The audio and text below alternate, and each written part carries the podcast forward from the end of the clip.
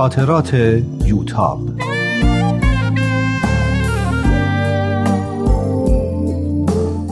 اثری از روحی فنایان.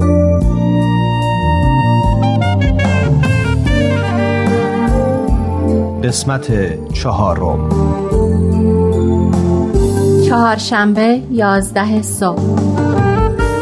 از یه طرف دلم میخواد از دکتر نادری خواهش کنم که نذاره امروز مامان و بابا به دیدنم بیان و از یه طرف دلم برای دیدنشون یک ذره شده.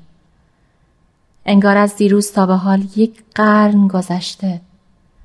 انگار سالهاست که اونا رو ندیدم. اما میترسم. میترسم از اینکه این حباب پنهونکاری بترکه. تا زمانی که این حباب هست همه چیز مثل سابقه و هنوز میتونیم تظاهر کنیم که اتفاق خاصی نیفتاده و ما هنوز همون خانواده شاد و خوشبختی هستیم که همیشه بودیم. هر چقدر فکر میکنم یادم نمیاد که تو گذشته هرگز آسمون زندگیم لحظه ای انقدر تاریک شده باشه. البته همیشه مشکلات بوده. موقعی که سام تصادف کرد، موقعی که پدر دو سال بیکار بود و ما حتی مجبور شدیم قالی هامون رو بفروشیم، یا موقعی که دایی فرید رو به جرم عضویت تو تشکیلات بهایی گرفته بودند و تا چند ماه حتی نمیدونستیم اون رو به کدوم زندون بردن. روزای تلخ و طاقت فرسا زیاد بوده، اما همیشه کنار هم بودیم و تحمل سختی ها آسون بود. اما مثل این که اما مثل این که خدا میخواد این بار تنها با مشکلم روبرو بشم، با پیچیده ترین مسئله زندگی یک انسان، با مرگ.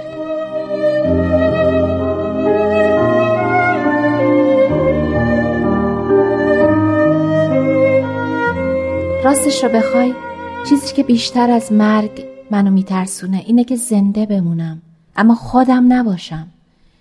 یادم بره که چه کسی هستم، که پدر و مادرم رو نشناسم، که دیوونگی کنم، که اطرافیانم رو آزار بدم، که مجبور بشن غذا تو دهنم بذارن، که اختیار بدنم رو از دست بدم، که بار تحمل ناپذیری بشم رو دوش دیگرون.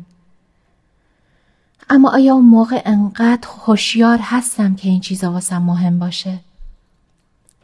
بیماران آلزایمر گاهی هوش و حواسشون به جا میاد و معلومه که تو اون موقع چه حالی پیدا میکنن. انگار خدا مخصوصاً اونا رو هوشیار میکنه که حال و روزشون رو ببینند و رنج بکشند. اما جز خدا هم پناهی نیست.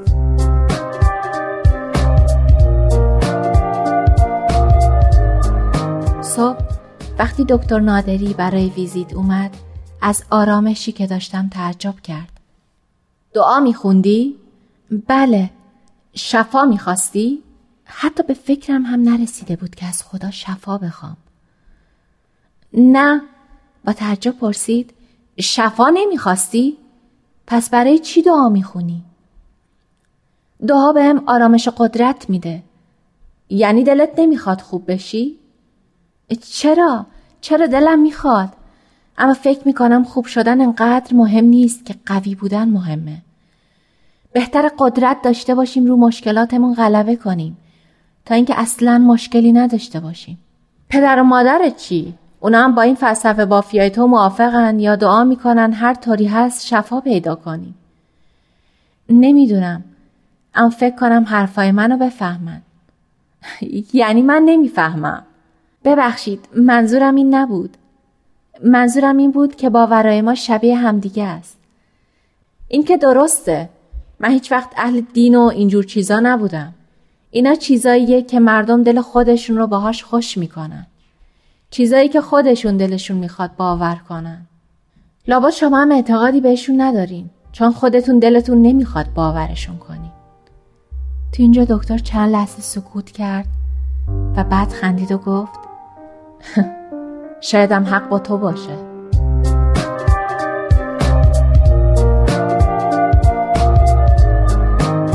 چهارشنبه شب. باورم نمیشه که با مامان و بابا سهراب گفته باشم و خندیده باشم. مامان نگران رنگ پریدگیم بود. گفتم شاید به خاطر دارویی بوده که دیشب به من تزریق کردن. البته دارو مربوط به آزمایشات امروز بود، اما نمیتونستم به اون بگم که دیشب از شدت نگرانی و فکر و خیال خوابم نبرده. ملاقاتیا که رفتند، دو سه ساعتی خوابیدم. وقتی بیدار شدم، دیدم شب شده و خیلی هم سر حالم. شاید برای این خوشحالم که مامان و بابا و سهراب با خوشحالی رفتند. از اینکه دختر خوبی بودم و ناراحتشون نکردم خوشحالم. چند روزیه که دیگه بچه‌ها به ملاقاتم نیومدن. امتحانات میان ترم شروع شده و هیچ کدوم فرصت سرخاروندن ندارم. من این ترم رو افتادم. چه خیال خوشی دارم این ترم. من کلاً از دانشگاه و زندگی افتادم. اما دیگه نمیخوام راجع به این چیزا فکر کنم. میخوام فقط از زندگیم لذت ببرم. از قطره قطرش. چه کسی بهتر از آدمی که داره میمیره ارزش زندگی رو میفهمه؟ داشتم فکر میکردم اگه تصادف من کمی شدیدتر بود همون موقع مرده بودم. اما از بخت خوش یا بخت بد با یه موتورگازی قدیمی زوار در رفته که سرعت زیادی هم نداشت تصادف کردم و زنده موندم. فقط برای اینکه بفهمم دارم میمیرم. عجیبه نه؟ پس خدا میخواسته که من با چشم باز با مرگ روبرو بشم. یاد حرفای خانوم حسنزاده استادمون افتادم که میگفت هر وقت مشکلی پیش میاد بعد از خودمون بپرسیم که قراره چه چیزی رو یاد بگیریم. باید هر مشکلی رو به صورت یک امتحان ببینیم. امتحانی که خدا از بندش میگیره. خانم حسنزاده میگفت باید بفهمیم با چه پاسخی میتونیم امتحان رو پاس کنیم. اگه اون پاسخ رو پیدا کنیم و یاد بگیریم تو امتحان قبولیم، وگرنه تجدید میشیم و مجبور میشیم همون امتحان رو انقدر به شکل‌های مختلف بدیم تا قبول بشیم. موقعی که این حرفا رو میشنیدم فکر میکردم از نظر استادا همه چی شبیه درس و کلاس و امتحانه. اما حالا فکر میکنم نظریه بدی هم نیست. ولی پاسخ درست برای کسی که میفهمه بیماری عجیب لاعلاجی گرفته که آخرش ناتوانی و مرگه چیه؟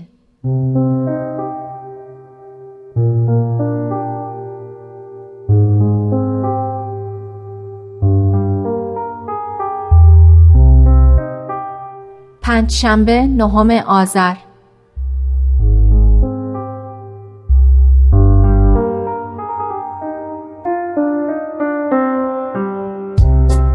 دیروز جریان دکتر آرژانتینی رو به پدرم گفتم.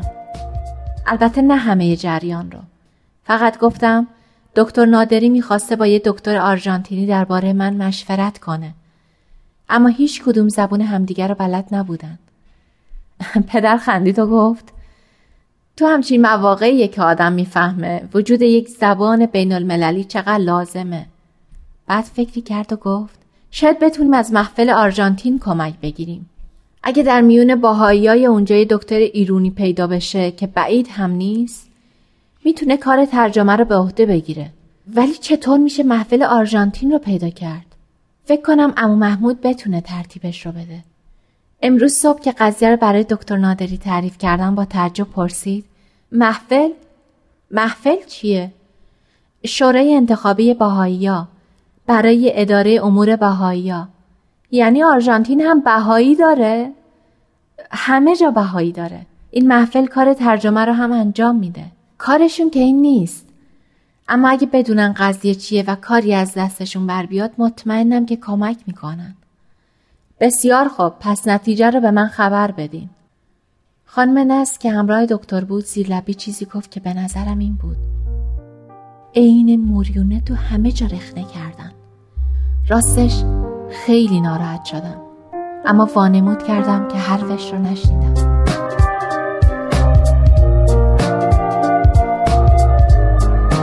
پنجشنبه بعد از ظهر. آزمایش‌ها همین طور ادامه داره. هر روز یا خون میگیرن یا عکس میگیرن و یا داروی مخصوص آزمایش‌های مختلف رو به من میخورونن. گاهی وقتا حتی تست هوش هم میگیرن. حالا میفهمم معنای این تستا چیه. میخوان ببینن هنوز حواسم جمع هست یا نه.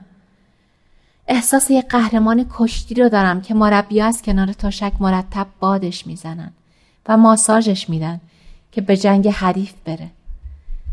من همیشه مرگ با افتخار میخواستم. خدا یه مرگ همراه با ذلت و خواری واسم مقدر کرد. مرگی که تو اون ذره ذره همه هوش رو که همیشه به اون بالیدم رو از دست میدم. دلم میخواست محبوب بمیرم، ولی خدا شرایطی رو واسم فراهم کرد که همه، حتی نزدیکترین کسانم، عاقبت به جایی برسن که فکر کنم مرگ واسم بهتره. آیا خدا میخواد من ذلیل بمیرم؟ من همیشه مغرور بودم، به خصوص در مورد موفقیت‌های تحصیلیم. شاید خدا میخواد غرورم رو بشکنه. شاید اون چیزی رو که باید یاد بگیرم خضوع خاکساریه. یعنی غرور من بیچاره انقدر زیاد بوده که مجازاتی به این سنگینی داره. ولی مرگ که مجازات نیست، چیزیه که به سراغ همه، چه خوب چه بد، میاد.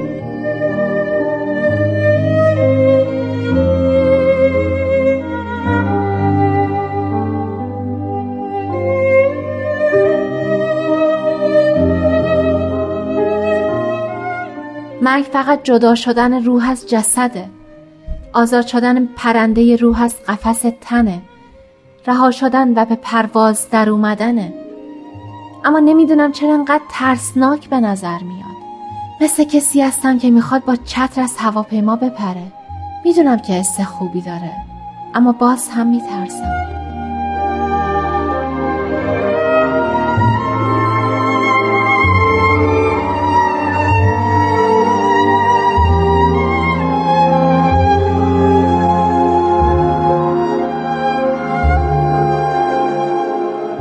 پنجشنبه شب خوابم نمیبره. ساعت باید حدود یک بعد از نیمه شب باشه. امشب شیفت خانم نصره. چند دقیقه پیش اومد و پرسید که قرص خواباور میخوام که بتونم بخوابم یا نه. ظاهرا سفارش دکتر نادریه که در صورتی که خودم بخوام به من داروی آرام بخش و خواباور بده. قبل از اینکه از اتاق بیرون بره پرسیدم شما از باهایی ها بدی دیدین؟ در حالی که جا خورده بود جواب داد نه، من چی کار به باهایی ها دارم؟ میخواستم سر صحبت رو با اون باز کنم، بعد که دلخوریش از بین بره، اما نشد.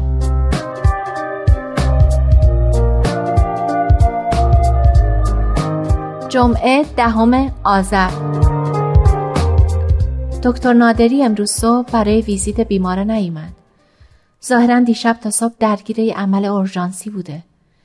یه خانواده پنج نفره تصادف کردن و اونا رو به این بیمارستان آوردن.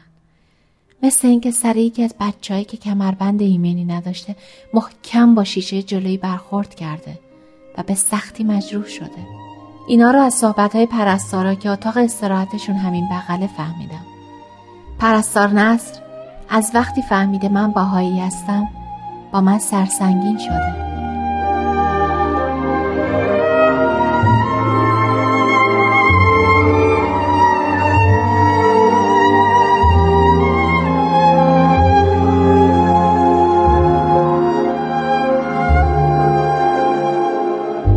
جمعه بعد از ظهر. برای ملاقات فقط پدر اومد. امروز مهمون داشتن و مامان و سهراب مجبور شده بودن تو خونه بمونن. مطمئنم که مامان و بابا در مورد بیماری من به کسی حرفی نزدن، بنابراین مجبورن طوری رفتار کنن که عادی به نظر بیاد. به هر حال هر چند جای مامان و سهراب با اون جوکا پیامکایی که از این طرف و اون طرف جمع میکنه و واسم میخونه خالی بود، اما این ملاقات دو نفره هم واسه خودش عالمی داشت. پدر همراه خودش شاهنامه آورده بود و قصه گردآفرید رو که از بچگی خیلی دوست داشتم واسم خوند.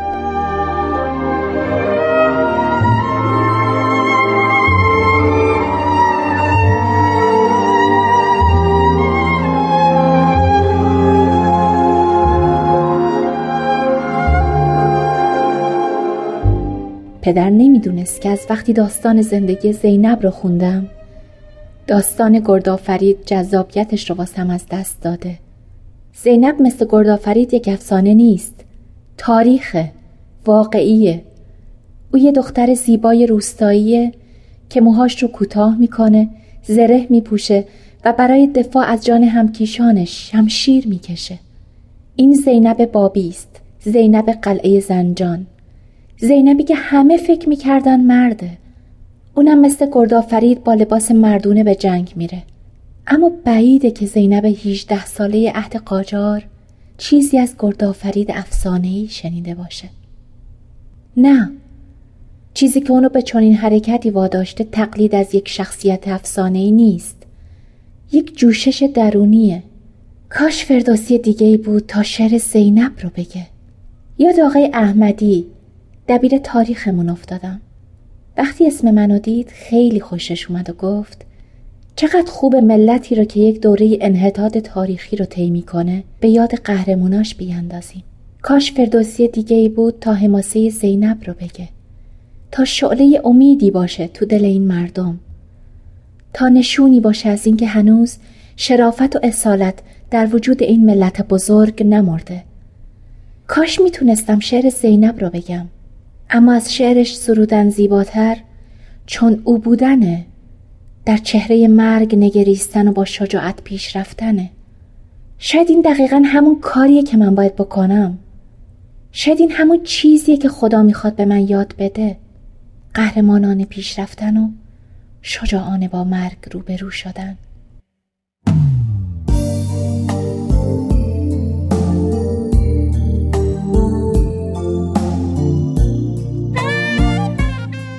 با یوتاب در قسمت بعد همراه باشید.